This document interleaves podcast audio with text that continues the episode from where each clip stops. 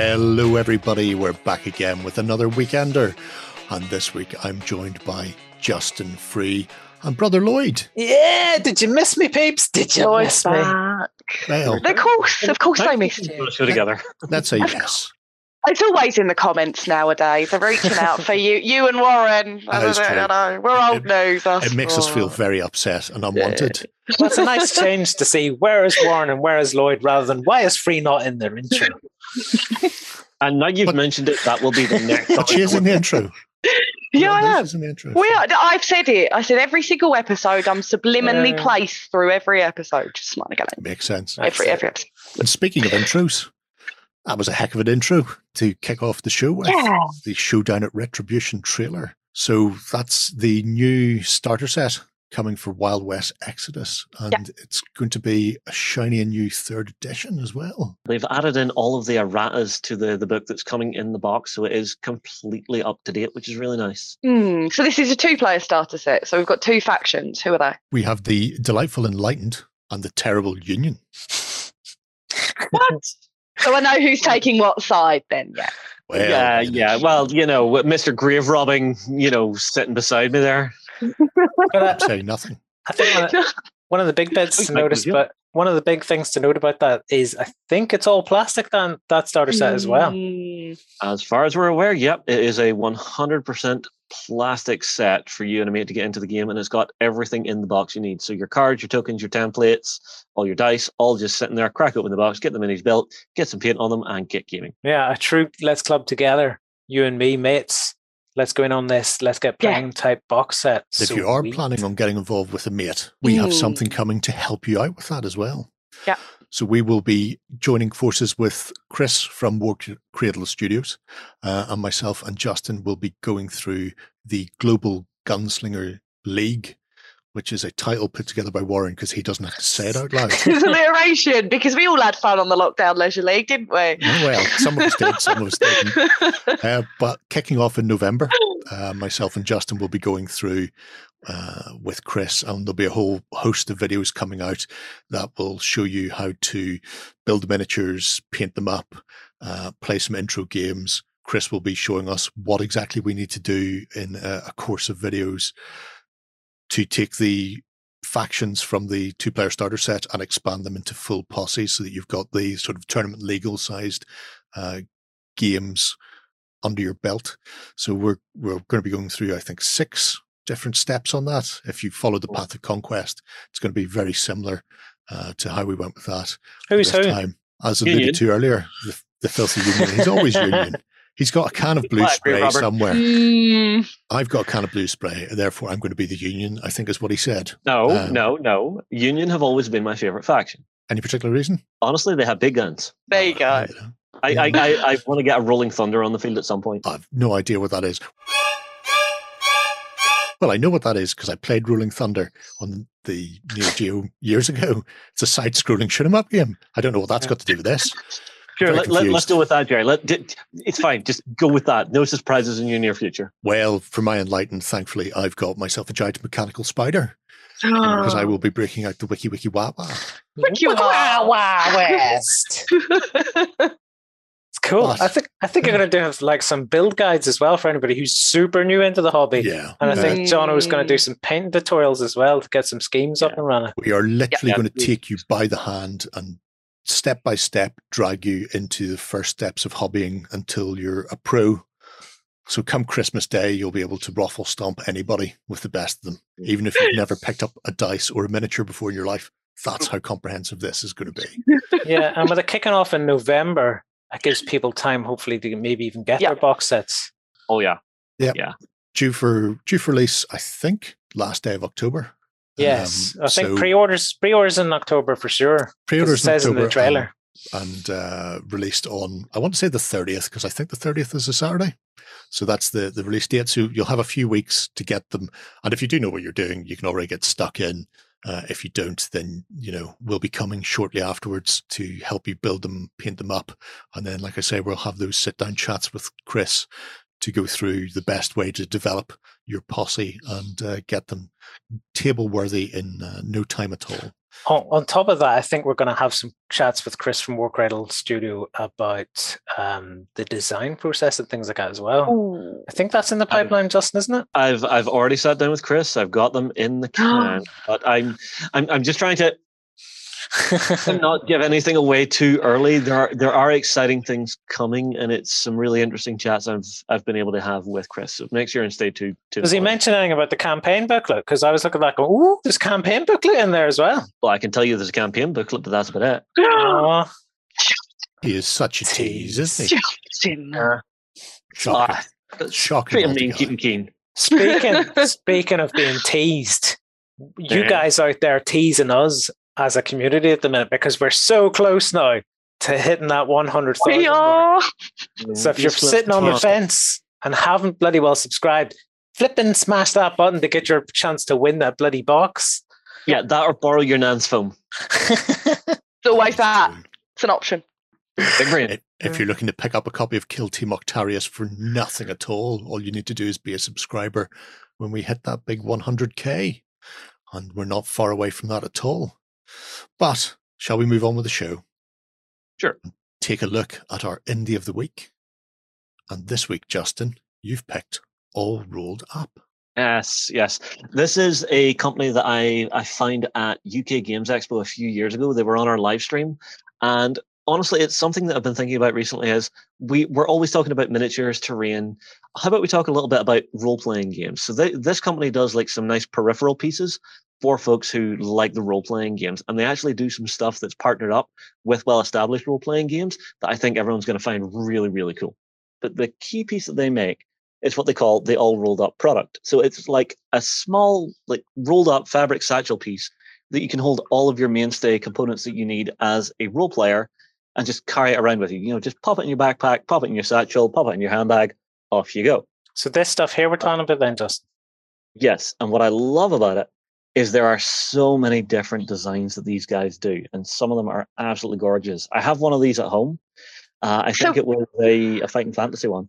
What's it look like inside? So obviously it is all wrapped up. It's all rolled up. Oh, uh, um, but inside you can obviously, what's all rolled up? What is to be rolled? What do you put inside? So it, it rolls out and you can see you've got the nice big graphic when it's all rolled out. Mm-hmm.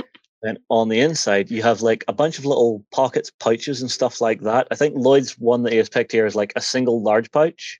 All right. Whereas there are other ones. Ah, there you go. You can see you've got spaces for your pens, little notepads, a little dice pocket, little token pocket, things like that. So it's it's really just a nice little thing that just instead, right, how many times have you been hunting through your backpack, your satchel, whatever, and trying to hunt out all of the bits that you had brought along to your role-playing night? You know, this is just, it's in there, it's in the front pocket, there we go, roll it out, and it's all just sitting out in front of you looking pretty. And I really like it. Bit of organisation for your role-playing game. Mm-hmm. So what else do they do other than these mats? Not mats. What are these? Rolls, I guess you would call them. It's an all rolled up is what yeah. they call it. And the other things that do, so they've got Ooh. bit trays. Ooh, bit trays. So they're, they're little snap-together trays, like I believe they're neoprene. And whenever they snap together, it literally just gives you a nice little tray. Nice. You hold all your token pieces together, so you're not going to roll into this, but you know the way some characters, they need a bunch of different tokens and stuff, mm-hmm. and even for like board games and things, it can get really messy across the table with just piles upon piles of tokens. These yeah. you can just lay them out and just keep everything nicely separated. So yeah. I, I know some people, they, they like to just be able to pick quickly instead of just mushing through a pile of tokens. It's handy they've got a whole variety of colors though, because then you can quickly see at a glance, oh, the green ones are that's this, and the yellow ones are that. Here's my health. Yeah, so here's my wins. My, here's my, action. That's a great idea. I really, I love the way that it's portable in a way, because it, I think that's the great way about it being neoprene is that you can snap it into place for what you want to do, and I suppose roll it all up afterwards for you to take yeah. it. Yeah. So it's just like their dice trays as well. These neoprene dice trays. Yeah, yeah. It's just, just a, a smaller version. One. But really again, nice. the, dice trays are something that has become a bit of a standard. This style of a thing in our industry. Mm-hmm. And it's always just nice to see the different designs that some people throw onto them. Because, fine, it's nice to have a dice tray, but you want a pretty dice tray, don't you? Of course you do. Come on, there has to, there has to be a pretty dice tray in here that you would want. Oh, they've got one, Elizabeth. They've got official ones as well. Yeah. yeah. They have a, a range of people from Chaosium uh, through to Free League, uh, Ulysses Spiel. uh, Pathfinder, Cubicle seven, all sorts. So, so if you're a fan of the like I am, then there's a ton of stuff in from Chaosium, or if uh, Vesson from uh, the guys at Free League, they've got that as well, along with things from the Flood and uh, and the Loopy Tales. So I've some, seen a lot for artwork. I've seen a lot for Call of Cthulhu as well. They've got mm. a bit on there as well. So oh man, I've just I've just seen I've just seen this. Well, it's not it's not particularly this that I want, but it makes me want one that has the map from Time Bandits in it now. In that, in that, case, that would be amazing. Divert temporarily from the dice trays then. Yeah. If you go up to um, their book section, yeah, and see the very top left, the D sanction. Yeah. Ooh. So these guys are actually the, uh, I think the the publisher slash supplier for this. So this is a game of um, Elizabethan mystery oh. and issues. So you've got that dice tray, obviously, but they've also got the coin and they've got a big felt map of London. So if people aren't aware, John Dee was. Uh, one of Elizabeth's spies. Oh, yes. People may may not know the name, but they may know his code number, which was double oh seven. Ah. That's where uh, it was stolen from. So, so John Dee um, was an interesting fellow. Uh, also, there's a, a whole mystical side of things as well, hence the Enochian symbol that they've available as a yeah. coin. And I really like the, the fact they've got like a felt map of London as well. That period. I like felt maps as well. Felt maps are a little different. There's always mm. something like a cloth bound or a felt map that just makes it special.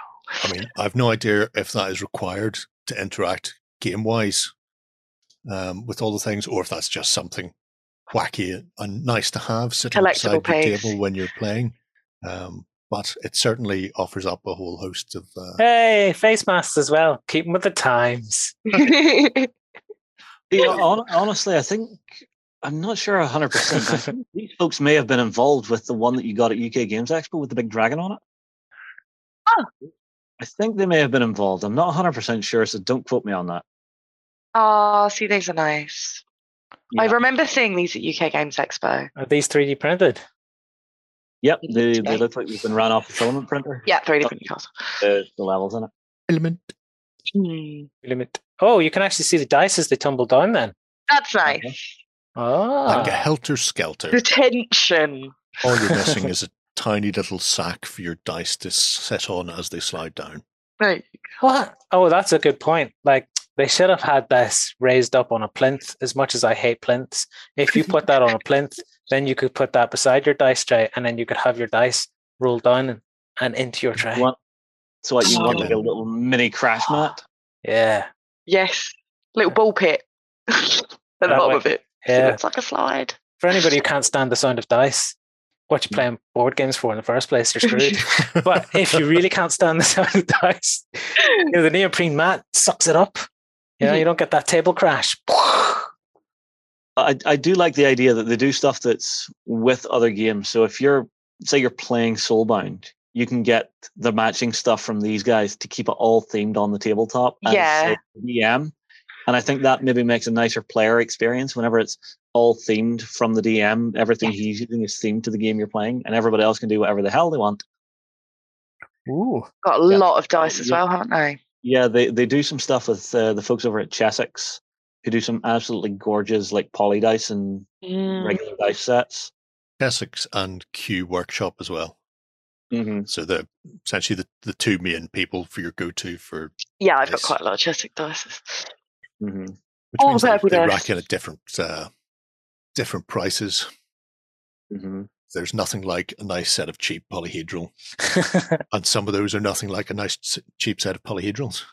Exactly. You're, uh, when you're going a two-tone one for a specific company and they go, ah, this matches our sky motif. You two can pay twenty pounds for it. Can you though? I'd rather not. Just have three sets of two-tone from somebody else. It's Modiphius' yeah. D six for... Um, uh, it's nice that they do bespoke stuff. That's really nice. You don't necessarily have to go straight to Modiphius and buy it on their website. Or that's very cool. Just being able to get things like that separate. You know, just if it's a component from a game you really, really like and you just want to have lots of it for all of your gaming, you can just uh, go and grab all of that. just looking at this, I'm like, oh god, I have to go and have a look, see if someone can do me some custom dice, because now I want the cubes from Terrahawks. That'd be amazing. And then, I want, and then I want some of those round dice that are spheres for, yes. the, for the spherical guys from Terrahawks as well. Oh, I see. What, what I kind of want is a set of dice done as the companion cube from Portal. Oh, that's cool, Justin. That, that would, yeah, that would be nice, wouldn't it?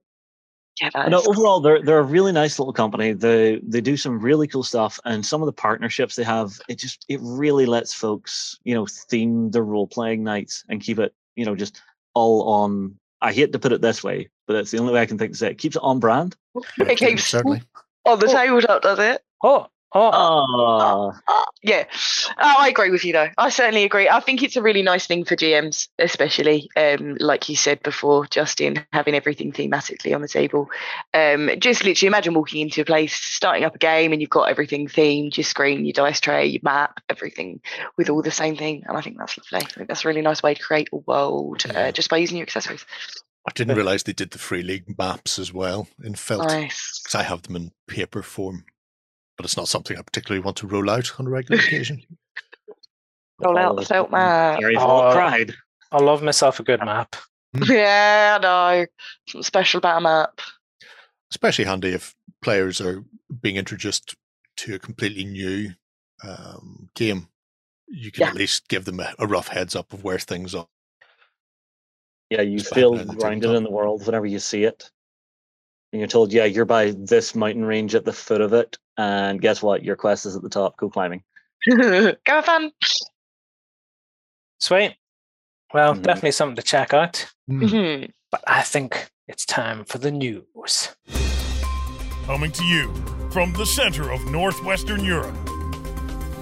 Covering board games, war games, card games, and all that sh you love.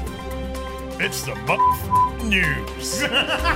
All right, then. So kicking things off for the news this week is Games Workshop and some news from Aeronautica Imperialis that the Wrath of Angels starter set is uh, dogfighting its way onto a tabletop shortly. So this is a new starter set featuring the Adeptus Astartes and the Eldari, or Space Marines and Eldar for people of an age who don't want to try the tongue twister every time. Or who uh, just so, want to say it right. Right, you know, that too. Uh, so the box set will contain everything you need to get playing with these two new factions on the uh, the tabletop for your games of Aeronautica Imperialis. So you get your rulebook, all the tokens you need, and then two sets of miniatures. Uh, the rather sleek and sophisticated Eldari force is made up of Nightwing fighters. Uh, and some Phoenix bombers. And a nice touch on the Nightwings is that you can have the wings swept forward or backwards. So you can lock S-foils in attack positions. Pretty sure that's what they're called. We'll go with it. We'll run yeah. with it. Um, I, then I for the Adeptus Astartes, they have the Xiphon Interceptors. Uh, so a fighter class Space Marine flyer. And also the Storm Eagles looking better proportioned, I would say, in tiny scale than they are in twenty-eight mil, where they mm. look like just a brick with wings. Uh, so a, a ton of firepower on the Storm Eagles, um, which you're probably going to need, because I imagine you're not going to be hitting particularly often, but when you do, you'll be looking to take people down. Another thing that they're releasing, or in this case re-releasing, are the accessories and extras for Aeronautica Imperialis. You have all of the ground assets, uh, nice. Which haven't been around in a little while now. Uh, so if you're looking to get your hands on those, I don't know if they're going to be a mainstay or if these are going to be another limited grab them while you can. Uh, they didn't survive much contact with the enemy for the first round of Aeronautica Imperialis, so I can't imagine these are going to be sticking on the shelves particularly long. Uh, but if you want to sort of two point five your tabletops, uh, remove the tokens and replace them with some nice gun emplacements, then uh, it's worth picking up that asset pack. Apart from all of that. So just before we go, so does this come with the tokens and then you just no, pop... It comes with tokens, yes. So these sort of things here, and then you can replace them with these set on bits then? Yeah. Yeah. So nice. each, each pairing that they've done so far for Aeronautica has had that in it. So I don't know. I, I quite like how the Space Marines look. Not so much a fan of Eldar, but I never was a fan of Eldar. I really, I, I mean, you know, the Vampire would be nice to see as well, but the Nightwings and the um, Phoenix Bomber, they're both mm. classic Eldar ships. Yeah. There's a reason why Jez never bothered sort of redesigning those. They, they were good enough thirty years ago and they hold up to today. It's the difference yeah. between fashion and style. It's nice to see some um, Aeronautica Imperialis releases. I mean, the last couple of ones have been on Forge World as well, and it's been quite a while since we've got some new stuff. So yeah. it is, it is nice to see the releases making oh, way. On that Eldar thing, I'm gonna, I'm gonna side with Jerry on this. I think the Eldar are almost timeless yeah. in their look. In fact, I think they're one of the coolest things ever to hit forty K. They're just so sleek. No harsh, flat brick-like bits on them. Yeah, he, I'm. I'm sorry. I like a brick with engines. But like you say, Jay, you you I think you hit the nail on the head. They are a timeless design, mm. in so much as they don't feel dated. Whereas some of the Space Marine stuff, you can look at and go, "Ah, it feels a bit dated." Mm. Yeah, especially. I mean, the the the Snoopy dog for the Space Wolves, in particular. I don't know who was doing that or why they thought that was a good idea for a flyer. Um, Haven't seen that one crop up yet in Aeronautica, but you know I can't wait to see squadrons of flying dogs' heads coming at people. But that that's more of a joke thing. Whereas that, the Phoenix and the Night uh, Wing Bombers, they, they just look great. You know, so sleek. No, no big flat boxy edges on them. No bricks. Well, I tell you this. I think if memory serves, I was talking to John recently, and I think the oldest miniature currently in the G W range is actually the old Eldar Guardians. I think it's about twenty years old. No, the oldest is the Viper jet bike. Ah, the Guardian's okay. got a resculpt, um, probably about twenty years ago, to be fair. But the Viper and the Falcon are still both as they were in the nineties. Yeah, fair enough. Although the Falcon did get an upgrade sprue at one point to allow you to make some of the alternate variant turrets on it. But otherwise, yeah, that they, they have existed for three decades because just just they because don't they don't need change. They work. Who needs to evolve, you know? Who needs that? No, it's just enshrined in the canon of Workshop. This does not get touched. You do not redesign this. It was perfect then, it's perfect now. Exactly. Uh, apart from that, there are also the Aircraft Aces um, card decks. So if you're planning on playing the Adeptus Astartes or the Eladari, then you can grab those to add a bit more fluff and flavour to your forces.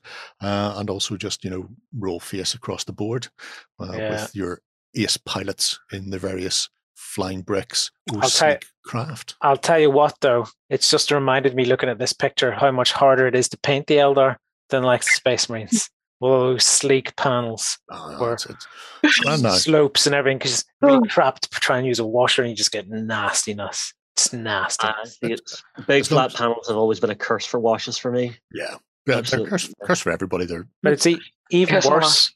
Big curvy panels, in my opinion. My opinion.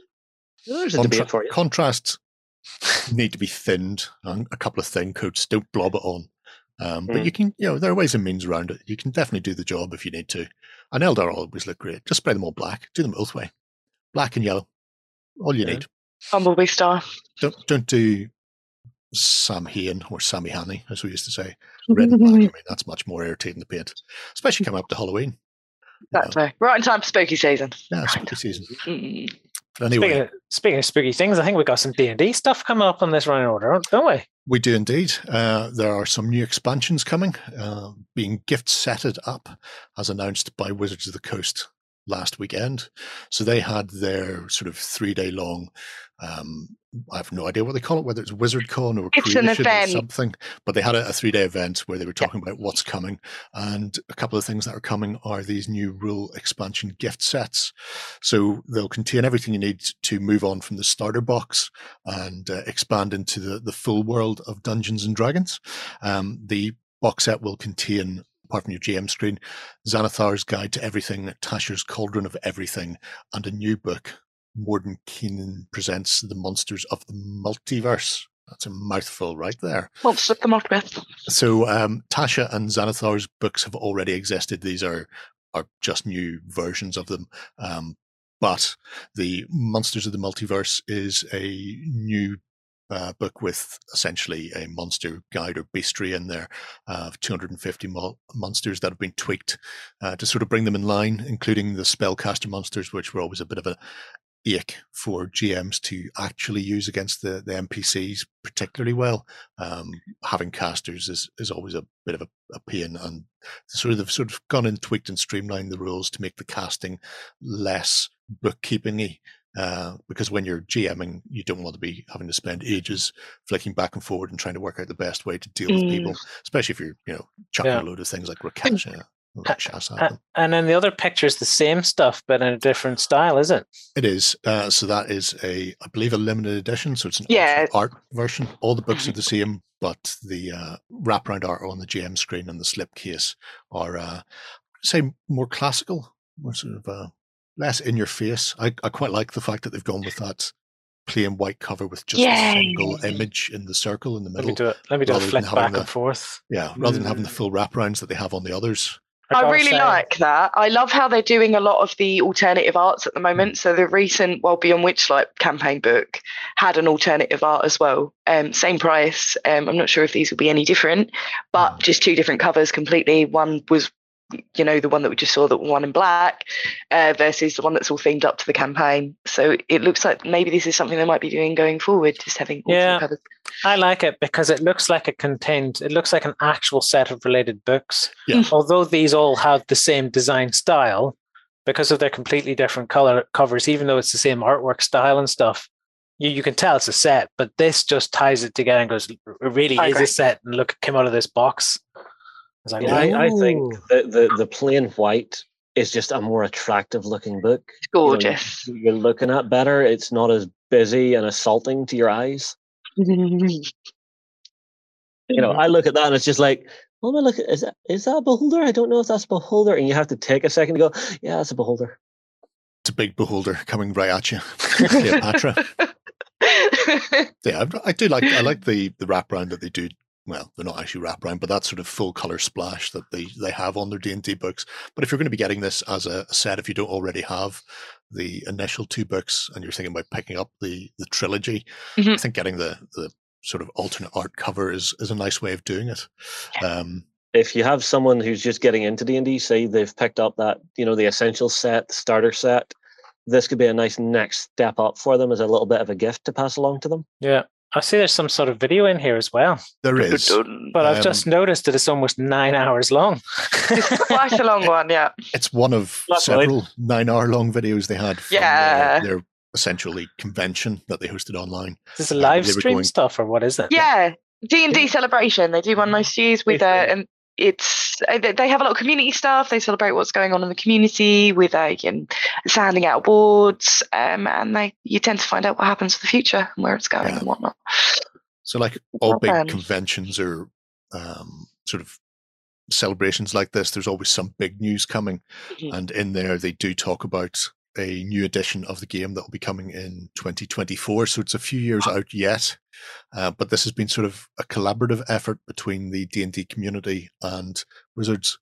Uh, they sent out a questionnaire a while back um, and, and got people to essentially submit uh, their responses to certain parts of the gameplay and, and that sort of thing. And with the feedback they've got from the actual players who have pushed through and been running these games, they've been able to go, well, develop the next set of rules, so sixth edition essentially, with that in mind, taking that feedback into account and hopefully making for a, a more straightforward gameplay uh, for new players and veterans alike. So it'll be interesting to see exactly how they go about doing that and, and what comes in.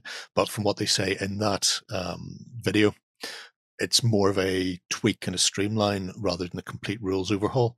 And the books that are currently available, so the the three books in that expansion or in that uh, set we were looking at, all will be completely valid for the new edition when it comes out. Um, and over time, I imagine they'll revisit things and upgrade things, but it'll be fascinating to see what else we get. I think the um, Dragonlance issues that they'd had with uh, Wise and Hickman have been ironed out as well. So maybe people will be diving back into the world of Dragonlance with the, the new edition. But there's a, an awful lot coming from Wizards of the Coast for D and D, as always. Yes. Uh, It's, it's nice to see that they have their eye on the future as well, but it won't be a, a complete ground-up rebuild, so nobody needs to worry about having to turf all their shiny new books in Yeah, don't. I, I, I kind of. As, as soon as I heard that there was a new edition, I was like, "Didn't we just go into five E? I've got to learn all of this again." But it's fine. Yeah, we get we're getting there. Um, it's good to know. But as you said, it's good to know that the future is there as well. We're not just being teased stuff month in advance or two months in advance. We can see that the game that we're invested in has got quite a long time span in it as well. So yeah. That's always nice to hear. Be good to see. Hmm. Well, moving on, free. Well, I've got three bits of advice that would mm-hmm. not go down well for the youth of twenty twenty-one. So we can either Let's Summon Demons or Don't Talk to Strangers or Let's Dig for Treasure. So some of you might remember Stephen Rhodes' artwork from a series of activity books. Oh, this is the eighties and seventies. I was wondering yeah. what the hell was going on there. Oh, see what I did there. I was leading in, in the theme, yeah. Um, but...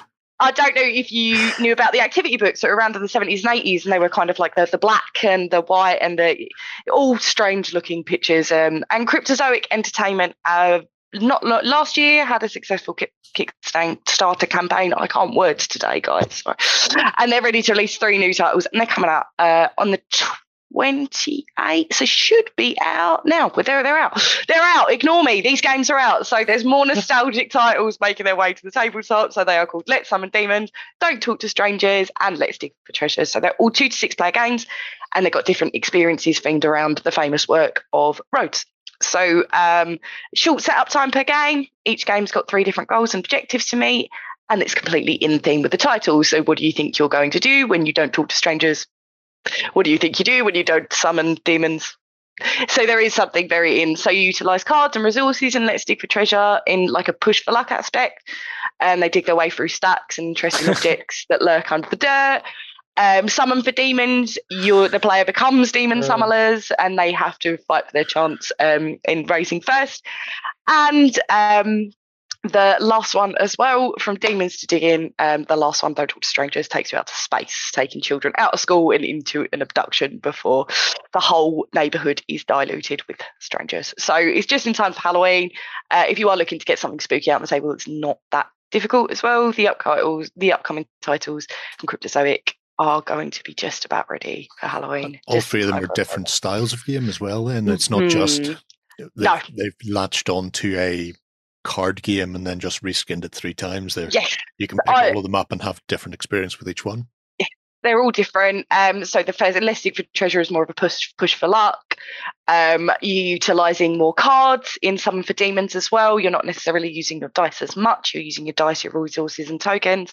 So they all have different themes based around the title themselves. And I was worried, again, I was worried the same as you, Jerry, that mm. these would just be reskins depending on the artwork, but they're not. They're all individually get individual games that we'll do uh, what I need to do. So it looks quite fun as well. It looks a lot of fun for different players. And again, it's another board game hitting that nostalgia mark. I, I was wrong. twenty twenty-one was not the year of the dinosaur, it is the year of nostalgia. So I gotta admit, I, I kind of digging that. This it's cool, yeah. This this Peter and Jane look that they've got going on with this retro art. Let's Summon Demons. All the cutest little kids you've ever did see. You, all you sitting get, around. You can, get those on, you can get them on t-shirts, yeah. Which is where I first became aware of them a while yeah. ago. I yeah. was about to say this because a couple of weeks ago I was up in Belfast and I saw these in a store and it was just like, those are really cool. And I was, I'm kicking myself going, I wish I had bought it because then I could have, you know, whipped the hoodie off and went, ta-da, fun. I know. Oh, I think they're great. Yeah. And the most, like most frightening of, of all demons is Romeo. Yeah, this one back here. Look at that. The creepy yeah. kid that he is. Yeah, Romeo. Romeo. Yeah, petrifying. But yeah, not stuff. Rotten Regan. No, no, definitely Romeo. No, they're all um, absolutely, but they all look like a lot of fun. As I said, um, if you there are loads more. I'm really interested in seeing where this goes as well because Rhodes' artwork spans yeah. far. So there's loads of different types of games that he could dip into as well with Rhodes. I know that there is some other odd ones out there. So if you are aware of uh, Stephen Rhodes' artwork, let us know in the comments. I'm going to um, have to go and look into this because see these yeah, kids, look new. How happy they are while digging up oh, I know, it's adorable. Have you not seen these before, Lloyd? No, not really. Type no. in Stephen Rhodes no. and there's, there's, there's loads of them. There's like, I don't, yeah, don't do this, do do that. Yeah, there's absolutely yeah. loads. They sell your soul and yeah.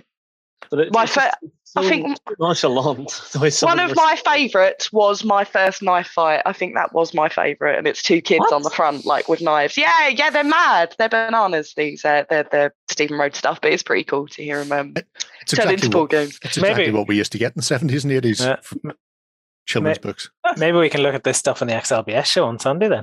Yeah, yeah. I'm going to put it behind the paywall, though, because I've no idea what's going to come up on screen. uh, Probably for the best. Yeah.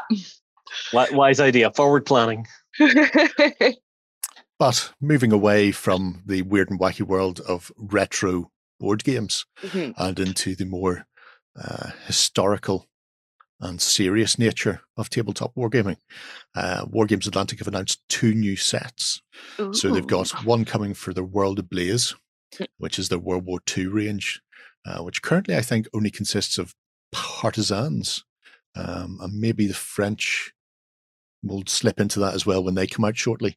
Mm. But the Panzerlehr, so the uh, epitome of what the German army was going to be moving forward, the tank demonstration company are going to be hitting the tabletop. So these were essentially elites, but also the best equipped, and uh, how the the army would have rolled forward post nineteen forty-four when they were sort of created.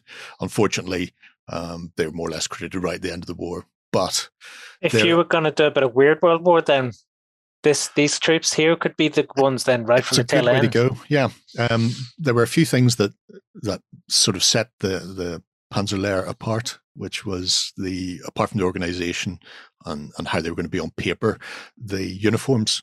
They all had the short tank style tunic rather than the standard uh, Wehrmacht sort of uh, longer affair, so it stops mid-waist even though it was in field grey. And the sprue itself has a few interesting bits and bobs on it, so there are some pieces there that would work for tank crew as well. So mm-hmm. if you've got dismounted tank crew, uh, also you can definitely tell these are Germans. The very top left there, you've got a hand with three fingers, and that's how you do three in Germany. Not no way. Well, I only know that based on Inglorious B******, where he ordered three whiskies like that, and then everybody got shot because of it. So I'm assuming that is a little homage to Tarantino's film. Um, or, See, I thought know. it was that for the German three. No, that's if they've had something shot off. Well, yeah. Missing a couple of fingers, you know. Very bad dance of fun, you see. Every, every sprue gives you enough to do uh, five with rifles, uh, a couple of Panzerfausts, one sort of mounted and one unmounted. There's two M G forty-twos and three M P forties, nice. uh, and a couple of pistols and potato mashers. And a nice thing they've done with this, which I think is the first one, is that um, the the pistol and grenade are available. There's a pair of each, one left-handed and one right-handed.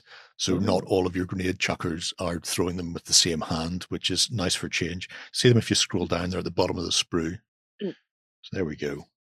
Oh, yeah. And, And I like that. I like variation, especially when it comes to chucking grenades at people's heads.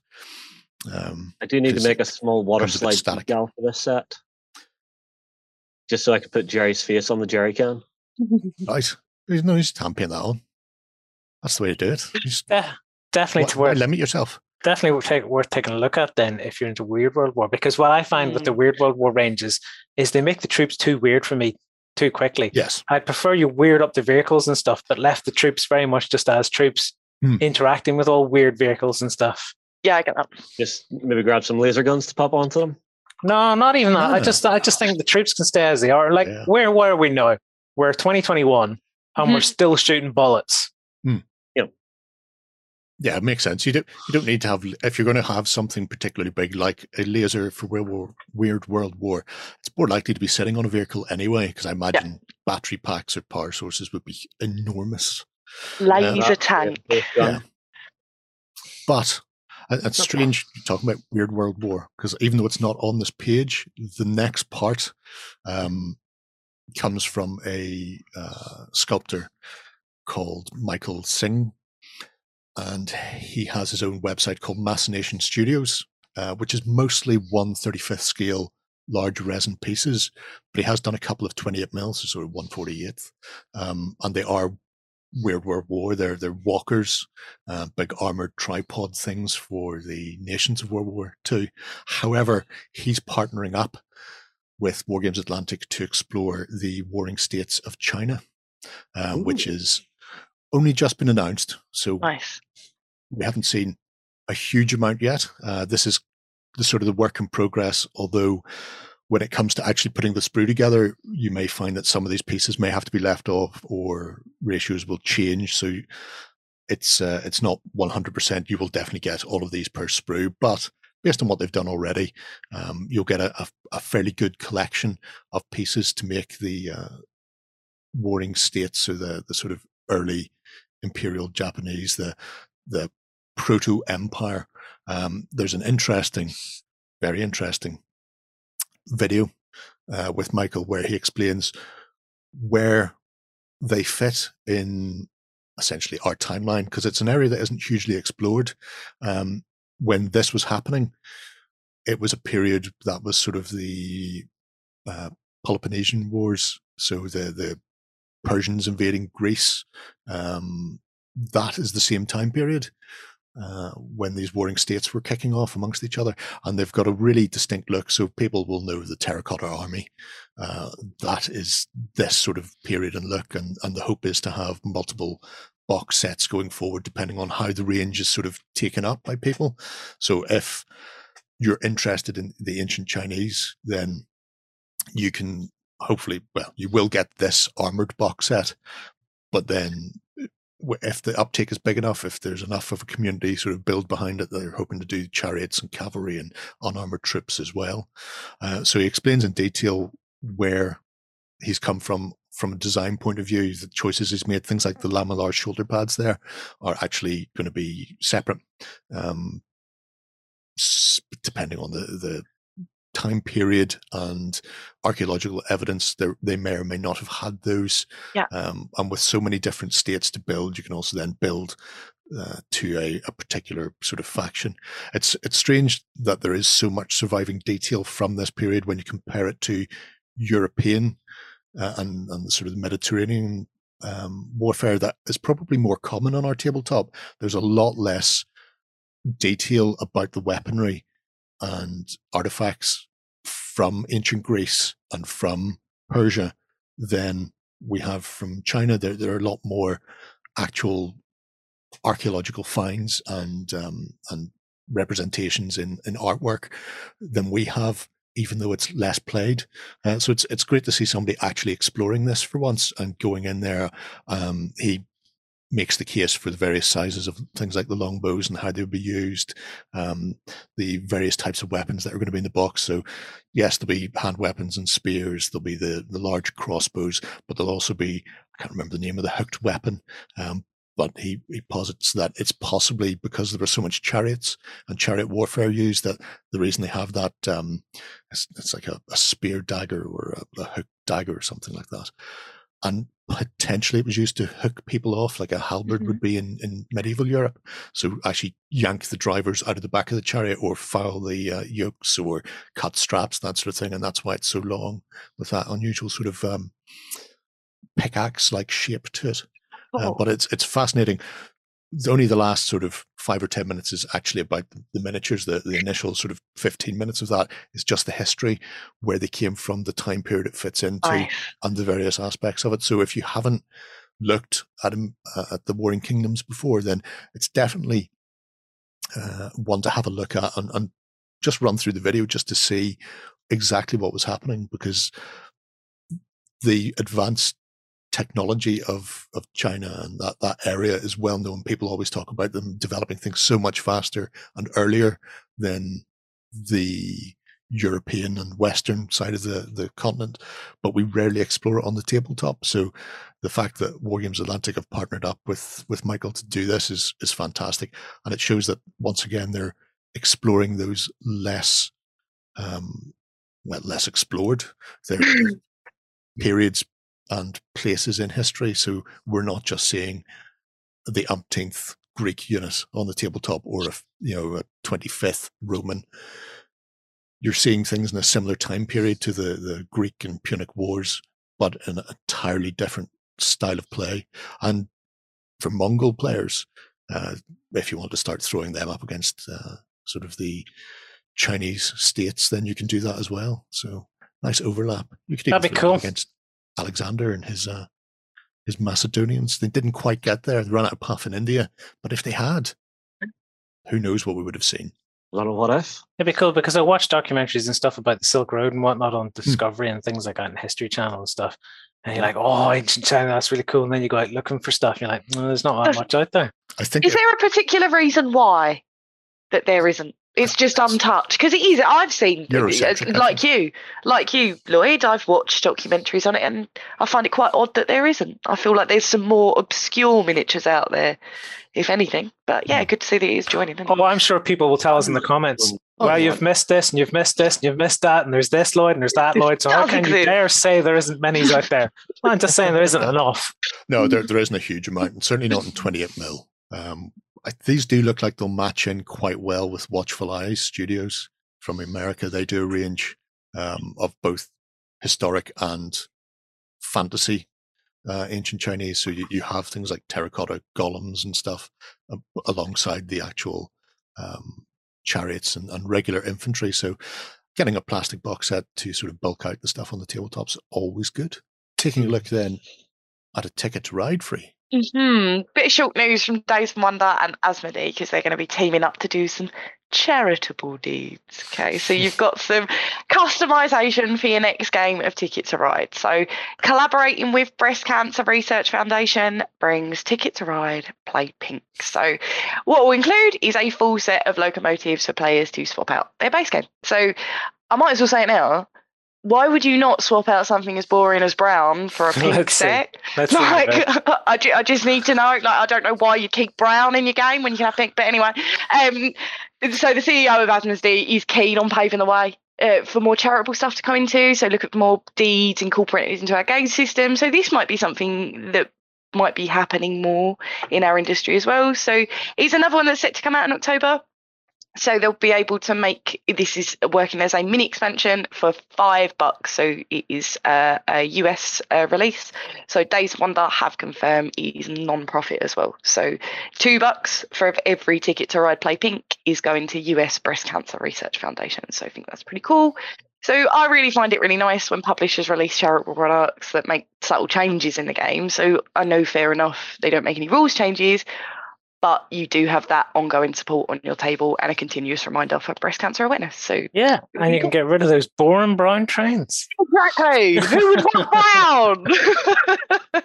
In, I'm, I'm sure there's still sitting out there going, but the brown ones are my favourite. That's Get rid of it. green. I want to know if your favourite colour is brown. I want to have a word with you. I do. Not saying you're wrong. Right, what about you? You're saying you're wrong. But you're going to have to go and have a word with the whole seventies then. Oh yeah, that's a very valid point. Or, or pretty much every clothing store here in the town now that they've got their autumn range out. Yeah, good point. But, uh, Ticket to Ride. Yeah, Pink that's something you can play all year round. You don't need to wait till autumn to break out your brown trades, get the pink on the table, and support a worthy cause as well. Yeah, you're in for a very bad time free when the world goes nuclear and we all nuke the crap out of each other and everything turns brown. Where the hell am I going to get anything lilac at that point? Jesus Christ. Well, here's something I do wonder is, with this being like another complete set of uh, the carriages for the game, could you just use it to up your player count by one and have some real mayhem in the game? Because that's Mayhem. all each player gets is you've got your main deck of cards and then everybody gets their, their carriages. So you could use it to increase your player count by one. Don't see why not. Can't think of anything else that you would need for a Ticket to Ride to actually mm. make it playable. I don't see why it wouldn't. Yeah. But yeah, which could be fun. Which could be fun, but yeah. There you go. If, if you're sitting with a family of six and you only ever have five people playing Ticket to Ride, then, you know, pick up the pink set, dump the brown on the youngest, and get stuck in. But wrapping things up for the news for this week, Uh, we have a bit of fantasy. No Ben, but we couldn't have a new segment without some dwarves. Oh, um, he's here in spirit. Yep. The infamous J T, or Jamie Tranter, to those who know him, has been showing off uh, some work from Sergio Alonso Leon, uh, who has been working on a range of classical style dwarves nice. um, to be coming to Kickstarter early in twenty twenty-two. So this has been Uh, a sort of a, a passion of Jamie's for a while now to get a fantasy range in that old hammer style, uh, all of his own, on the tabletop, and they are a set of feudal dwarves, so sort of medieval inspired, um, and in the main one-piece sculpts or as few pieces as possible, so you may find a hand separately somewhere. Um, I think there are thirty in the core range that he's aiming towards, if memory serves, and they include some weird and wacky things like the wizard you see there. There's also yeah. a dwarven jester doing a handstand on one hand. Oh, that's cool. Depending on what way you want to sort of set him on his base. Um, so there's a whole host coming, uh, a lot of knights and also bowmen. I haven't seen any crossbow, um, but he did ask the community if they wanted to see some sort of cavalry-based troops as well. So there's a potential for stretch goals in the future. Uh, Where are you seeing this, these extra stuff? I, I see these because I'm on his face page, oh, right. and he's been showing them off for a couple of months now. Um, over his birthday, he showed a few bits and pieces, um, but this uh, gives you a good idea of what's going to be coming anyway. Uh, they're just going to go off to be painted up to get ready for the Kickstarter itself, uh, and there's even a sneaky elf has, has crept its way in there, so I'm not sure if that's going to be a full line or if we're just going to get a couple of character models. Obviously, having knife ears lurking in around the lovely dwarves is a terrible thing. Uh, maybe they'll be used for target practice in the main. It's difficult to say. I like I my dwarves how I like my fantasy, and that's whimsical. And I've just mm. seen a dwarf wizard that was whimsical as anything, and that's amazing. It reminds me an awful lot of Merlin from Sword and Stone. Yeah, it is very Merlin-like. I agree. It's one step away from bibbidi-bobbidi booing it. uh, I will say my favorite part from all of this, it's not the wizard, it's not the elf, it's not the knights, it's the, it's dog. the dog. Yeah, that's a happy little doggo. Happy. Look at his little face. That is the, the happiest doggo I have seen in miniature ever. And he's being useful carrying his kit for his master. Also, really a nice. small amount of green stuff or even brown stuff. You could make a tiny little whippy to drop behind it. Yeah, you could. I was looking at that going, he looks like he's nipping one off. One yep. Like the winner of Crofts, the overall winner of Crofts one year. I think it was recently. Really? Like last year or this year, I can't remember. But the overall winning dog, right at the end, as soon as they crowned it, the winner of Crofts popped out the biggest. It was a tiny little sausage dog, and half of it came out of itself. I imagine um, it had been holding that in with the stress of not wanting to do anything to win its chances. Yeah. The minute I heard it, it was just like, oh, I'm the winner. Can't but they take it away from me. They Relief, didn't, yeah. They didn't cut away from it. They zoomed in on it coming out. I'm like, what are you doing? there there was one I got shown recently where it was a dog reversing up to a wall, dropping a deuce, sticking it to the wall, and walking off, and it just being stuck to the wall. Just this little nugget of poop. Yeah, like, been there though, haven't we? No. You've, you, you know what you've done there, Justin? You've taken this too far. Too far. Anyway. Speaking of that kind of shit. I have a look at some three D printing stuff as well. I, I think we should, yes.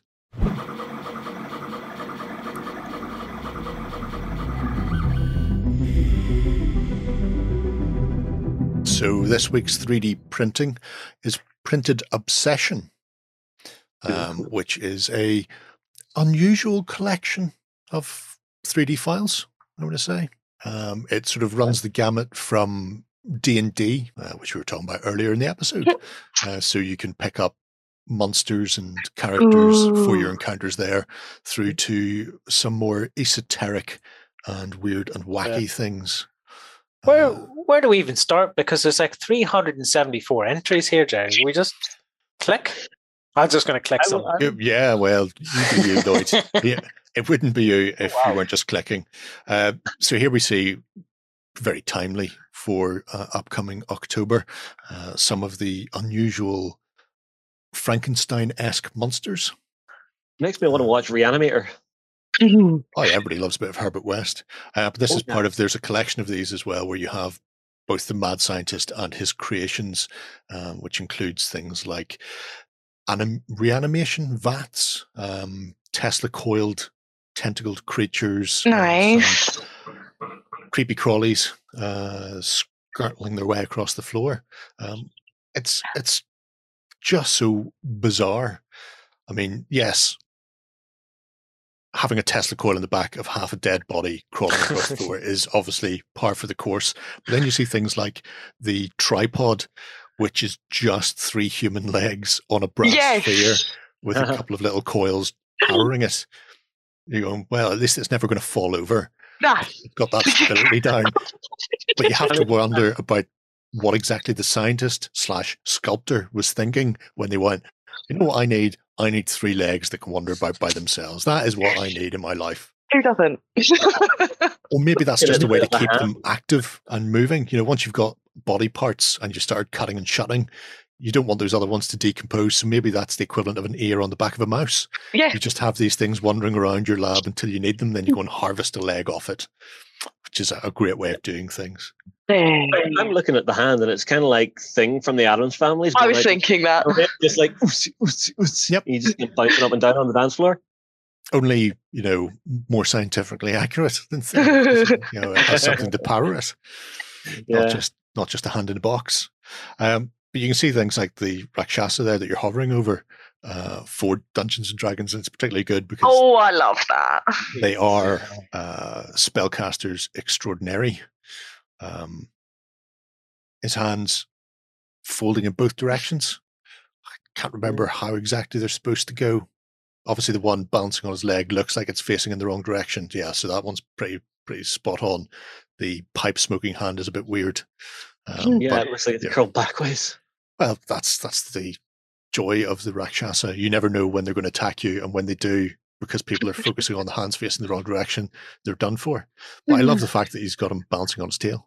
I love that. I really like how we're seeing more miniatures, especially I feel like more S T Ls and three D printed miniatures have got different poses that are utilising that absent space. Hmm. I feel like we see that more from three D prints than we do released stuff from publishers. It's generally because it's easier than when you're having to mould something, you're having to live with the ways that miniatures can be produced within a mold and how many pieces it will take, whereas three D prints will generally, well, for miniatures anyway, you're generally doing it in one go. Yeah. So you don't have to worry about how these will actually fit together or how will I get these out of a mold that I'm making. Um, so it's nice to see, and there's a whole host of things oh, within there. Look at this guy! It's a fat little cat. We're living on a mountaintop. Oh, that's the kind. That's the kind of thing you just like patronise by saying, "I know you think you're aggressive and stuff, but can I please blow raspberries on your belly?" That's what he looks like to me. He's just gorgeous. I, I, I don't know. You you, you kind of just want to just have rock into a fight, and it's just like your opponent's going to pull out a ball of string and just throw it, and he's just like, "Yes, yep, mm. exactly." If you jump onto page five in the objects, there, there's some nice ones in there that I want to show off. Oh, um, because again, you've got a sort of a classic D and D style stuff in here, but then you've also got some very that Wendigo. Say, Kingdom Death like bits and pieces. Witcher um, Ravenswood looks good. So, so you have a pumpkin eye terror, which make a great alternative beholder for a start. Because, and you know, that's everything, great. Everything seems to be coming towards Halloween at the moment. I don't know yeah. why. Oh, I well, who'd have guessed? Yeah. Uh, I know this. This is quite an old one. Um, but also they have a, a range of the abominations, but essentially naga, so sort of serpent, lower-limbed creatures coming towards you. And I really like the uh, the snake-like bottom part. It's probably coming back to like Clash of the Titans and, and old Ray Harryhausen uh, films like that, where you see Medusa slurping towards you with the, with an archer. This straight from um, what is it? Jason and the Argonauts. Mm-hmm. Looks very Jason the Argonauts-y. Although I, I'm seeing an abyssal chicken on the homepage. Can we get a look at that? An abyssal chicken? Abyssal chicken? Yeah, it's on the right-hand side. Well, before we go away from that, the, see the Lady of Entropy, the very bottom one, Lloyd, mm. is, is one because there are a whole host going throughout the um, range, I suppose, that they've, they've put together here that have this unusual, almost Kingdom Death-like feel, where they're a lot more sleek and, I suppose, less characterful. That doesn't sound right. Less cartoonish, less caricatured uh, in their builds, and mm. you end up with things like this, where, I mean, I don't know what you're going to use it as in a game. She's a god, apparently. Final boss the fact in an R P G. Multiple heads are floating over her shoulders is particularly weird. Uh, and I just really like the, the both the design aesthetic and just the unusual way it's been put together. Mm. Um, it just speaks to me in a way that a lot of other sculpts don't. I wonder if someone could actually create an A I deck for that for Kingdom Death Monster. Oh, Rock Pangolin, that's adorable. Sorry, guys, I can't. I don't know what I'm clicking on next. People keep saying uh, things. The official chicken on the right. Right, okay, here you go. This one. See that? Yes. Nice! Because that's just cute. You say they're cute, but in Tremors three, we learned that they were particularly vicious when hunting in packs. Yes. And they're not a million miles away from those. No, they're, they're not. I'm trying to remember what they were called. I want to say it was Asmodee. Oh, I don't, I remember it. I don't know what they were called. I'm not calling them it. Oh, right, okay. I've just seen there that you've obviously got the Mandalorian and the Child there. So they've oh, got yeah. fantasy miniatures as well. So they've got fantasy, and so could sci-fi. You use these in sci-fi as well? Yeah. yeah. Really cool.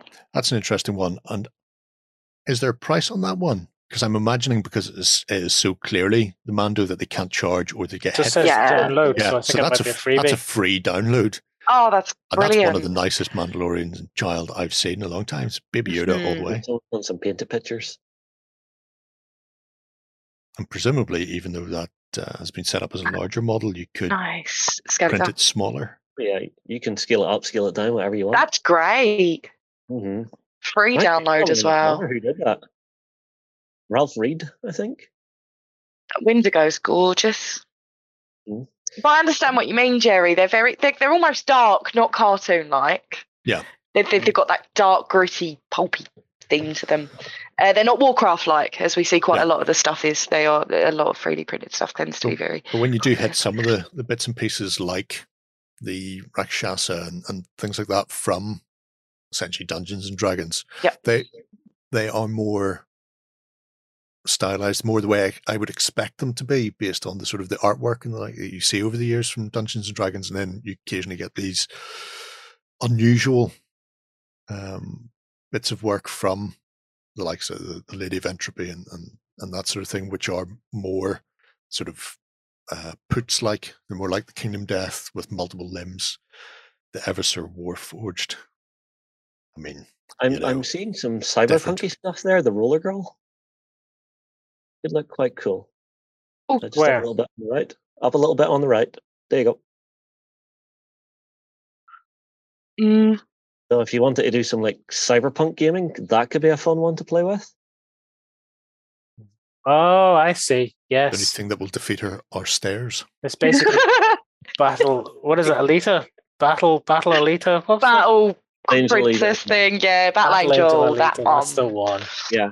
Which is yeah, surprisingly entertaining movie. I watched it. No, I click on. I could watch it on battle grass. She won't go very far on grass either, Jerry. No, that's no. true. No, no keep a bag of sand I, in your pocket. You're fine.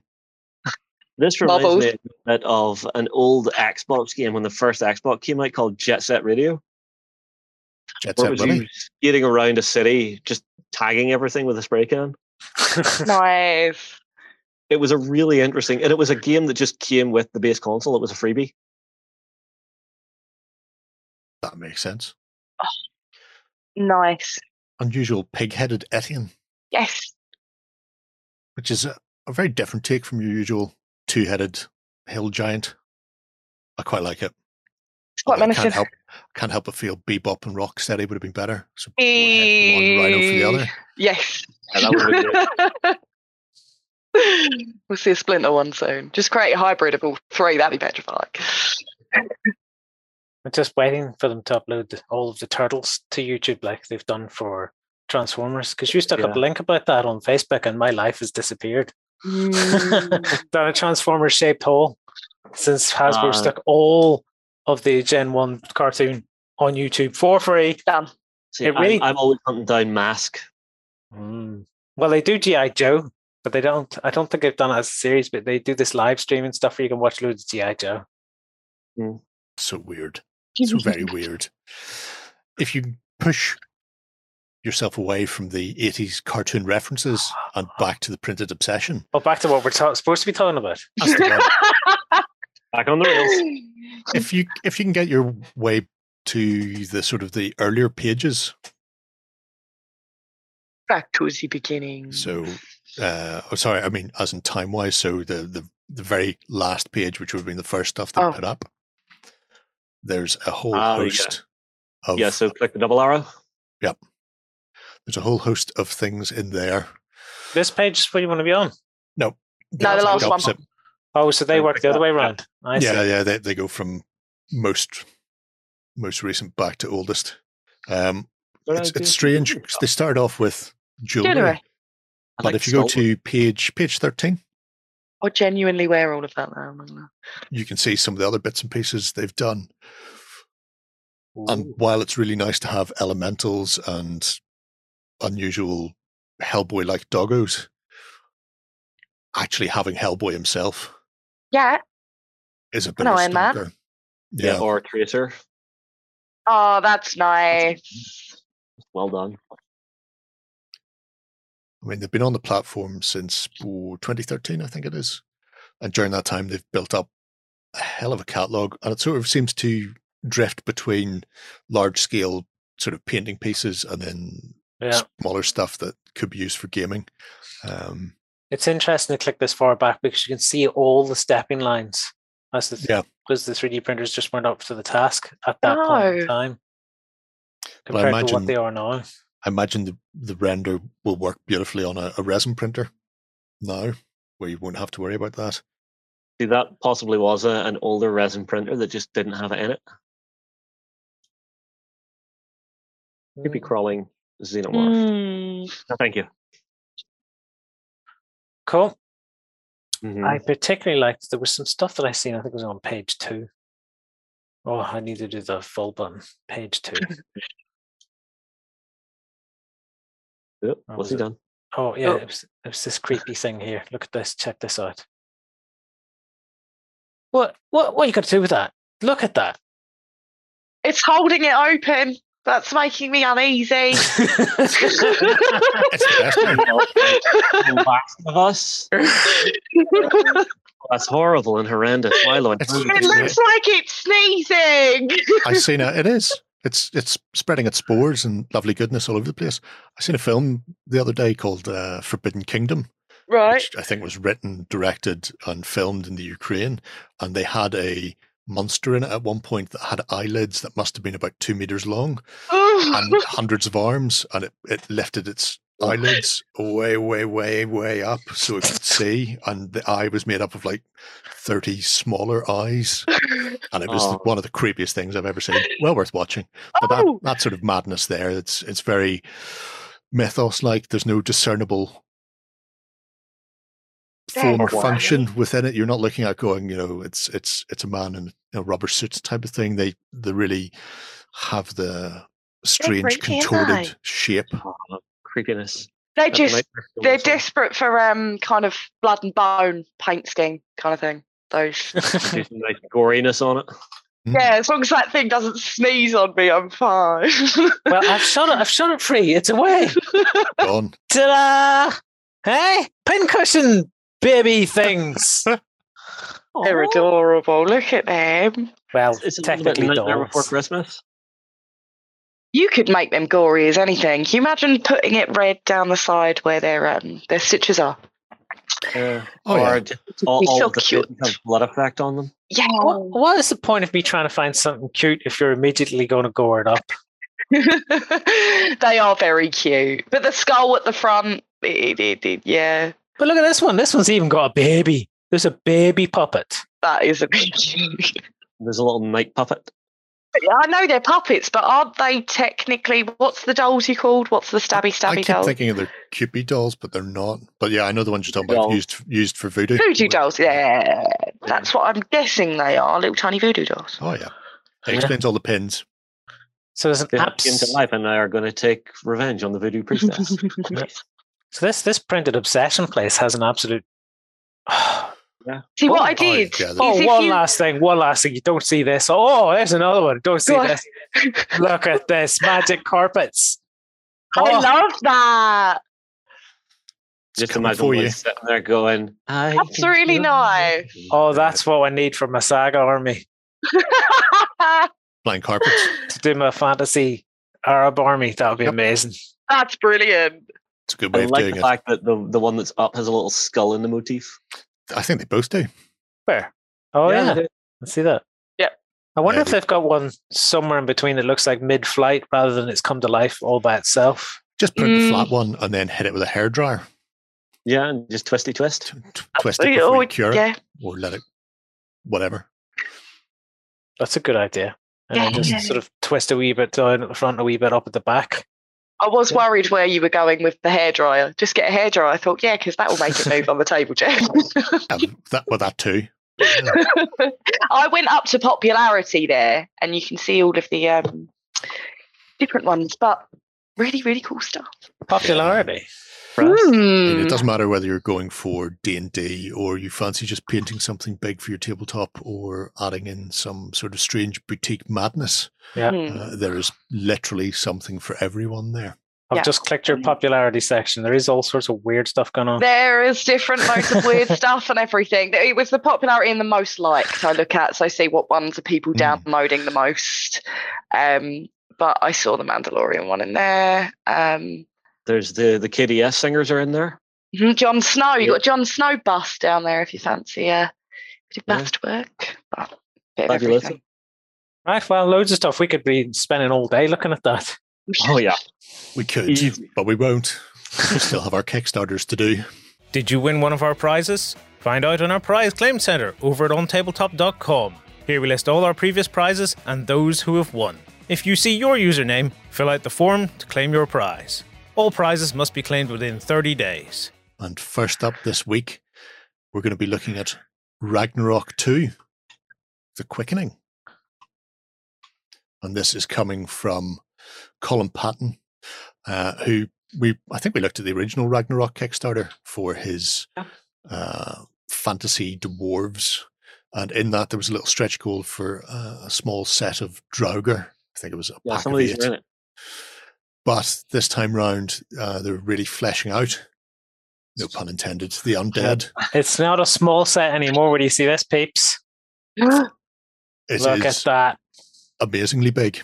Mm-hmm. Uh, so you can pick up the uh, the living dead for your fantasy games in a whole host of ways. Uh, I'm not saying it's been deliberately designed for saga players. Although if you are playing along at home, you can now take a drink. But there are specific pledges in here for Saga players. So a lot of it has been split up into four pack, four-man or eight-man packs um, so that you can build your Hearthguard, your Warriors, your Levy. Yep. Uh, and there's a whole host in there, starting with the very Nordic undead, um, moving through to your sort of your more typical D and axe wielding um, berserkers.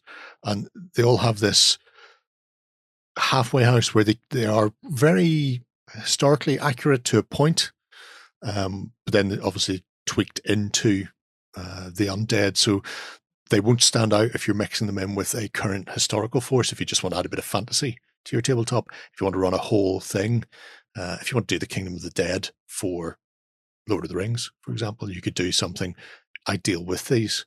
But you've got your bowmen, you've got spears, hand weapons, and the big D and axe wielders as well. And there's some terrific looking character models, especially when you get into the Hearthguard sort of sets, um, rocking a, a mixture of armor types and even a blasphemous looking, I'm going to say, priest of a sort, a pagan yeah. shaman. What's the, his Facebook page for this? Because I have a feeling we'll get a better look at the minis on the Facebook page.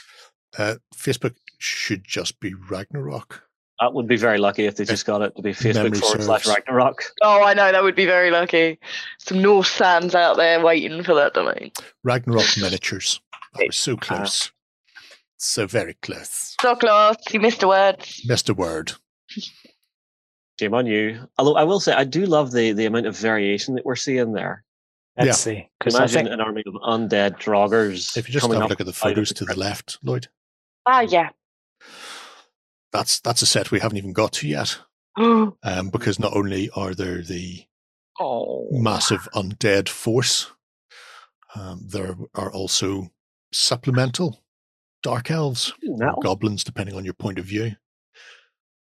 And yeah, as you can see, they are a wicked looking bunch. They're great. So, could be a whole other force of your own, or you could use them for your levy, uh, depending on how you're feeling. Oh, I'm really digging this range. Goblins have to be cannon fodder. I love. Oh, are you a fan of horse horse skulls or not, Lloyd? Uh I uh I don't know. I never thought think of. Do Jerry like told me skulls? That there's one or the other. You either love them or you hate them. I think I like them because I don't like horses themselves because I think they're too sweaty. You so don't mind them dead. Yeah, so sure. A dead one's probably better. Poor Tesco's lasagna. I'm assuming, like you described to the, the Sherlock Holmes theory, they're dangerous at both ends and tricky in the middle. Yeah, and I do tend to eat a bit of horse. I think there's horse and chorizo, and I eat that a lot. It's either mm-hmm. horse or donkey, one of the two. Chorizos, yeah, yeah, it must be something so, unnatural. Yeah, I, li- I like eating them. This this has taken a very weird turn. Anyway, they're gorgeous though. I do agree with you with oh, Lord of the Rings though. They'd make a really nice uh, army of the undead for Lord of the Rings. Mm. They're gorgeous. Yeah, the the variation that's in there is just the right amount. Everything's a little bit different on everybody. Mm-hmm. I think I'm going to crack. I think I'm going to have to so? back this. Oh, you do, yeah. Do you think because they're undead who look like undead without bat wings and stuff? Yes, I think I'm going to yeah. crack. Because well, I, well, I was keen on them. Oh, I think we've gone past them. We're into we're into Charlies you're into, everywhere. You're into dwarves. Well, yeah. on the subject of the dwarves, the previous um, models from the last Kickstarter are available as add-ons in this one. So if you missed out on the dwarves, you can get them.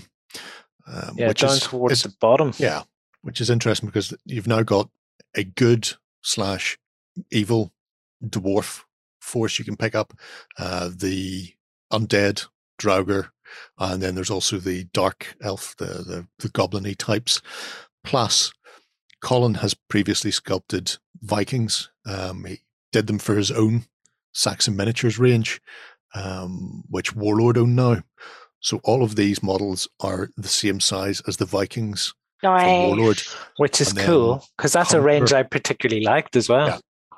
Conqueror, uh, he did dwarves for them in a Saxon style look. So now you've got some more that would add in and mix with those as well. So there's a couple of other ranges out there that these could be companions to or opponents of.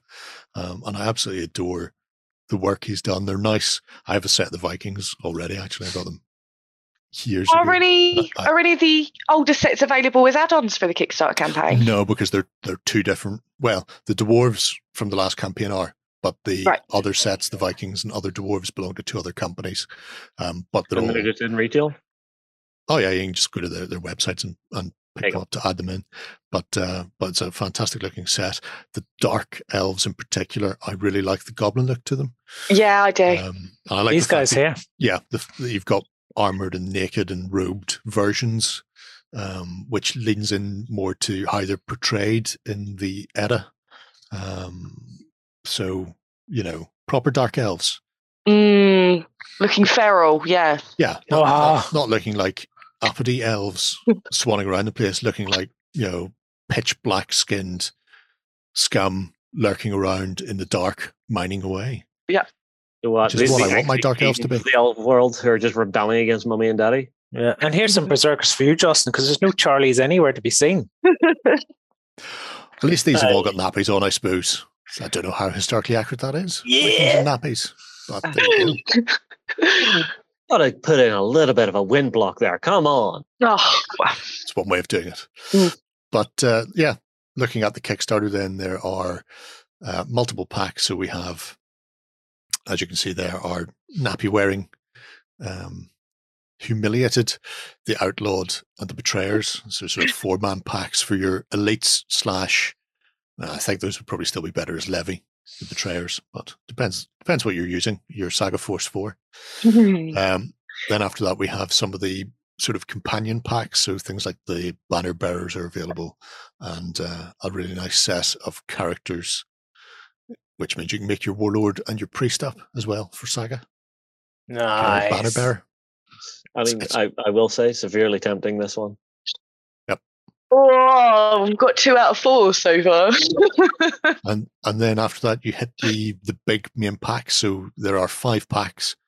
Um, each one is a sort of a, an eight-man group with a similar style of weaponry or armor. So the dishonored, the doomed, the shameful, the treacherous, and the ill-favored. So, you know, it's a, a hefty chunk. If you get one of each of those sets, that's pretty much a Saga Force done and dusted. Obviously, you can't get a specific Saga Force in there. Um, but they all break down into sort of heavily armoured or medium yeah. armoured. So if you've, you've got, got your, your all of these, then you've got a cracking Saga Force then. Yeah. You've got like eight points or something, don't you? Probably. Uh, yeah, easily. Some of those but bigger forces may be able to be split down into a Hearthguard as well, so you could have a couple of different ones. But you can even just run them as Vikings in Saga. Um, that's what I, do. That's what I was yeah. going to ask. Is there a you know a suitable battle board that you would recommend, Jerry, having played it? Oh yeah, yeah. well, the Viking they, they fit straight into the Viking battle board, including yeah. Berserkers as options. Uh, if you're going to play Saga with the Age of Magic, then Undead is obviously the way to go. Um, yeah, you just have to find yourself some sort of big nasty monsters as well to tack into there. I'm sure there's there's plenty of unusual Viking-esque things. I'm sorely tempted because you can paint them up in that dead fashion of, eh, basically I can spray them dark and dry brush them. Mm. Uh, they're yeah, ethereal, ethereal ghosty looking jobbies. And yeah. hey, presto, you've got a Saga army. I could probably get this Saga army up and running quicker than I'll have the Saga army I've been working out for the last four years. Yep. just, just go and stick on the Huntress in the background, oh. which is a, a really nice, uh, I think it's a Swedish film, which features a load of Draugr in it. Spoilers, by the way, if you haven't seen it. Uh, but, I, know, if I was painting just, these up, I'd just have some Scald playing in the background. Uh, you know, you could do. My my my resolve is weak. My resolve is very weak because I was having a look at the pledges. yeah. Uh, I was just I, waiting to see Lloyd back. No, it I was looking at this one at one hundred fifty and I was like, oh. But then I thought, I don't actually want the dwarves. I basically want, not that I don't like the dwarves, but I want everything except the dwarves. So I'm thinking, it must be this one at about eighty-five quid. Yeah, well, that's the that host. That's you can, not bad. A, a four-point Saga Warband is thirty-five pounds. Oh, maybe I'm gilding the lily too much then. So yeah, the, the host will get you substantially more um, mm-hmm. that you can sort of sit down and look at. And there's also some packs there as well for people who aren't playing Saga um, but mm. want large units. So it'll be, you know, twenty-eight man sort of packs mm. for, for large mass battle games if you if you want to play that way. Um well, there's your Saga Warband pledge. Large Saga Warband. Yeah. yeah. fifty-two quid. That's not too bad.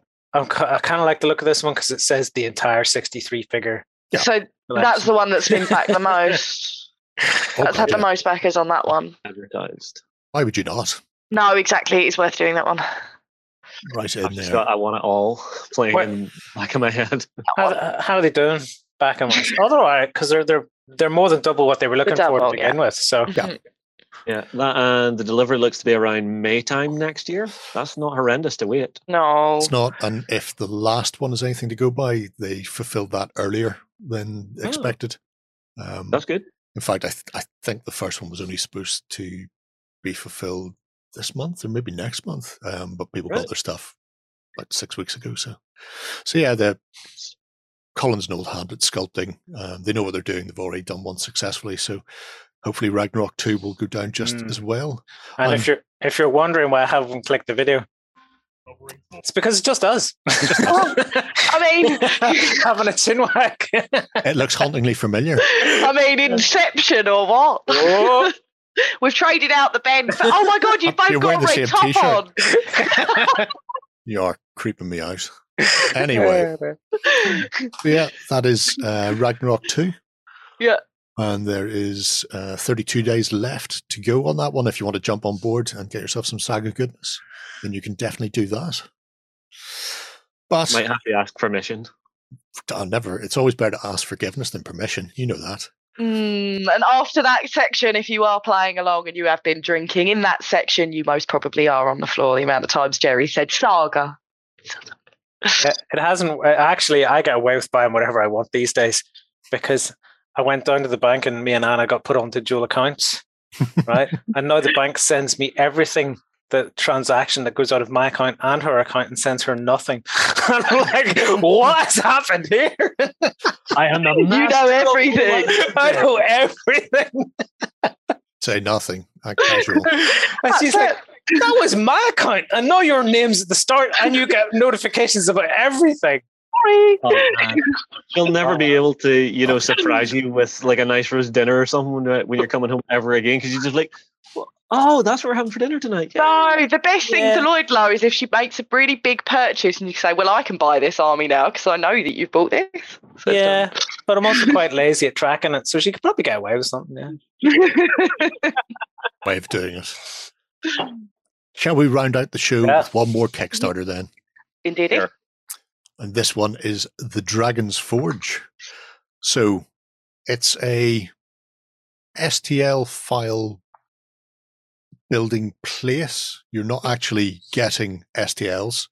Um, well, you you can get S T Ls, but this Kickstarter is to build the architecture for their website.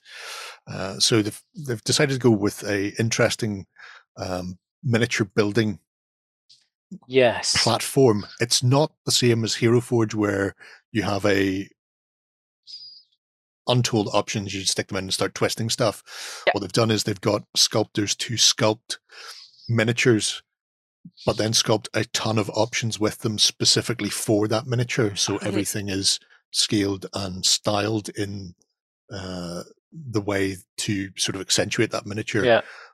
But they put it together that you wouldn't be able to. Well, you could, but the cost would be prohibitive to supply a miniature with twenty heads and several hundred arms or whatever it happens to be. Mm-hmm. Uh, so in this case, you can go in and put together what your ideal sculpt would be, uh, and then can either pick up the S T Ls or pick up miniatures printed at three different levels on three different printers, cool. which they have all sitting ready to rock oh. in wheels. Which I like. I like that approach because it means okay. you can put a force together of a, of a variety of miniatures that ties together. Whereas if you try to do it in the Hero Forge, you're you're off either making very similar looking models because you run out of options too too too quickly, if you know what I mean, mm. to have them look yeah. similar but different. You'd have to either save over something in in uh, Hero Forge, I presume, save something and edit it and tweak it, or start again. I think, I think one of the things it is is it's. It's allowing the sculpts to be more like a traditional sculpt that you would buy. Um, it doesn't have the modularity of pose that Hero Forge has, mm-hmm. but because everything is designed to work with the models, you don't have weird clipping and print issues, um, because that, that would print whatever way you put it together, because all the parts are designed to go on that model in that place. Uh, so you can be more assured of, of getting a miniature that looks yeah. like they should be standing with that weapon in that orientation, whatever happens to be. I wonder uh, I wonder how much variety you get, though, because looking at this, right, if this is the minis, this sort of, if this is the starting yeah. set, for example, then I'm not really going to build a warband out of it, possibly, no. because there's all individuals. But I wonder yes. how much difference can you get in this one, for example, to try and get four different looking archers, but based off of the same model? Is there enough? Yeah, I know. It's so hard to tell at this point because it's you've not multiple. You've multiple poses for. At the moment, there are five types, and each of them has a male and female version. So there are ten in in the current set, mm-hmm. and then each of those, when you go in, will have a selection of, of options for a pose. So I think there are three or four poses for, for each one. And then within that, then there are specific arms and accoutrement that only go on that pose. So if you pick a specific pose, like somebody's jumping or somebody's flying or they're standing on the ground, then the arms will be made for that sculpt. So you're, you're putting together something like a, a master model, essentially. Um, without yeah, going in and, your favorite parts. Yeah. So you may find that sword arms are slightly adjusted because they would look incorrect on a model that is standing flat as opposed to one that is moving more dynamically. So they may still have the same sword and same thrusting pose, or well, arm position, but the, the arm itself will be uniquely sculpted for that. So this mm. is to get the the sort of the architecture together to launch this. I think they're hoping to launch in March uh, next year, although they already have things like the sculpting for the, the base sets that they have are, is done. The, the printers are already on site. So this is to get the, the mechanics ready to launch the, the website and app right. in yes. itself. So it's not a case of you download these S T Ls. Do you still well, you send can. off? Can you download the S T Ls can, and print yeah. them yourself? Yeah. So the, the Kickstarter, the funding will give you, uh, they call them ingots. Essentially, it's it's credit for their online store. And then you can use those to either get yourself S T Ls. You can see there. So five S T L files, two standard prints or one premium print would cost you about twenty quid. Um, and they, they've listed the machines they're printing on as well. So the, the master prints, which would be the ones that companies would use um, to actually get master copies before they, they produce molds from them, is I think a, like a four K resolution resin printer. Uh, so they actually show the, the three different print types, and you've seen some of them in the videos as well. Um, at the, the sort of basic level is a, an Elegoo Mars, I think, and then it, it works up from there.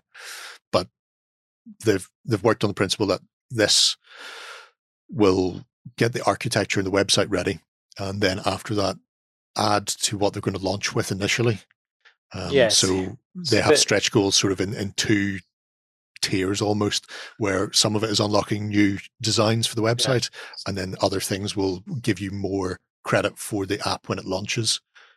So this pretty much clears up my question here. So you can buy the S T Ls for those yep. ingots. Then you can get that standard print quality, and you get the premium print quality, and you get the master print quality. And I think somewhere in the video they were saying they were doing this in partnership with um, I think it's Firestorm Games. Firestorm, Firestorm, yeah. So they're going to take care of the actual posting of these things out to people.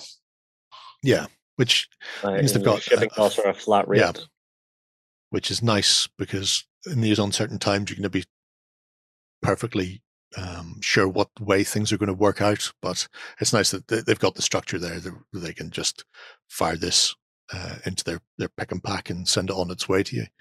But I really like things like the um, uh, Dragora Kai, I'm going to say it is, so it's like some sort of dragonkin.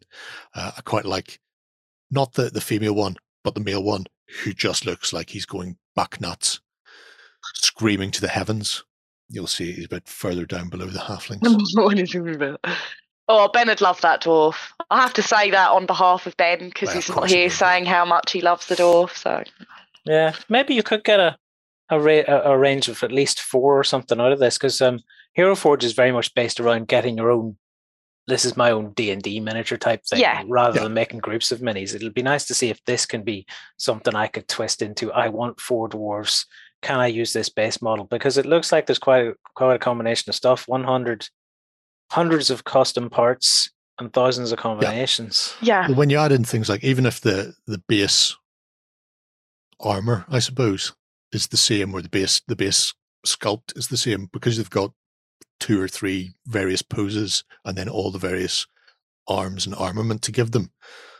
If you think about most um, commercial units, squads, yeah. blister packs, whatever you want to call them, in most cases they're only working from three or four body types, and then you'll have those sort of repeating.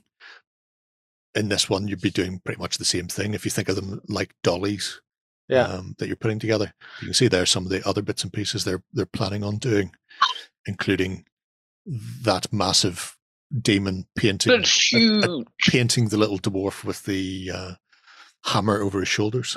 So assuming that's Ben in demon form. Yeah, I guess so, yeah. That's where he is this week. There was somewhere along this I was scrolling, and I think I saw a dwarf with a miniature of himself on his helmet. Could Brilliant. be. If you keep going down, you'll see. The, there you go. So there's there's the caster and the three different poses okay. that they have. I think, like I say, I think oh, there's the dwarf. Again, there's the oh, dwarf there we go. Yeah. with three different poses. So it wouldn't take much dwarf to make units in some fashion, um, up to and including, you know, pig riding calf. Because although it's fun and whatnot in, in Hero Forge to sit and go, I'm going to move the head this way, I'm going to move the head that way, I'm not sure if that's in here, but I wouldn't be surprised if it isn't in here, because it means that they've got more control over, over making sure all these bits and pieces fit together. Yeah. And the, from the, my perspective, I think I prefer it that way. I've put some limitations in so I can just quickly go, oh, like this, this, and this, and this. And I'm not spending all day farting around with something. You know, I'd rather just mm. clip it together as as like a, a virtual, it's virtual sprue, I suppose, at that yeah. point, isn't it? Yeah, yeah, definitely. Because you've got all your different, that's that's literally how I saw it. You have a sprue with all your different types of heads, all your different types of weapons, all your different, but it's virtual. That's exactly you how I saw it. You don't have to worry about only having one of them in the box. No, and losing it.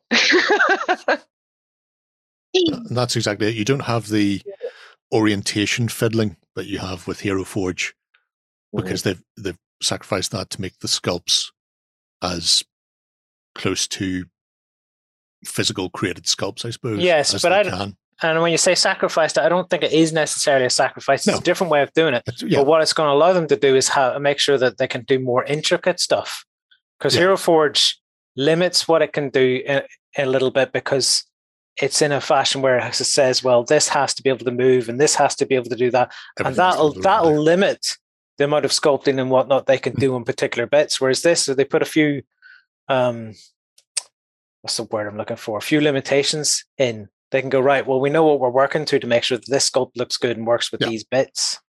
Yeah. I mean, the, well, there's no way you're going to be able to see it, but there's clipping where part of his gauntlet is coming through the front of his shield. It's a Hero Forge one, is it? Yeah, simply because the orientation I chose on it. And it didn't matter how I twisted and turned things, there was still always a bit of his gauntlet sticking through, and there's no way to sort of scrub that bit out. They've chose to essentially manufacture a, a, an S T L sprue so that all of the bits will always fit. You can't mess it up, which is important when you're paying what could be an awful lot of money if you're going for a, a high-quality master yeah. um, quality print, you know, four K print, which would be the equivalent of getting a master sculpt done. Yeah. Uh, so you, at that point, you don't want unusual clipping or strange orientation of yeah. parts. You want to know that it's just going to work, especially if you're yeah. going to go in and go, well, I'm going to order, I'm going to make myself a unit here. You're not ordering one miniature, you're ordering like a bunch. Hmm. Yeah, and depending on how big you want to make that unit, if you do grab your S T Ls, you can bring out multiples of the same person, because you do get that in like regular units across the industry. Yeah, unit, just unit fillers. Yeah, and so if you design one of your guys to be, you are Mister Bog Standard, you are Mister Windy Wind, don't really care about you. You look great, you work perfectly. Here's a couple of nice extra hero-y guys, so it doesn't like blow out of proportion where everybody has to be individual. They are aiming, like I said, to have this up and running for March, um, with the initial backers sort of getting first run at it. But they're not resting on their laurels, so depending on what they unlock here, um, obviously that that's what the site will go live with. But they're planning on adding sort of ten new kits or ten new nice. models every month. Uh, well, what? Wow. Yep. Um, so as long as people are interested, people are going to back Whoa. them and get in there, there is definitely room for aggressive expansion, I have to say. Aggressive? Aggressive expansion. Let, let's see how they're going on. Dragon's Forge miniature.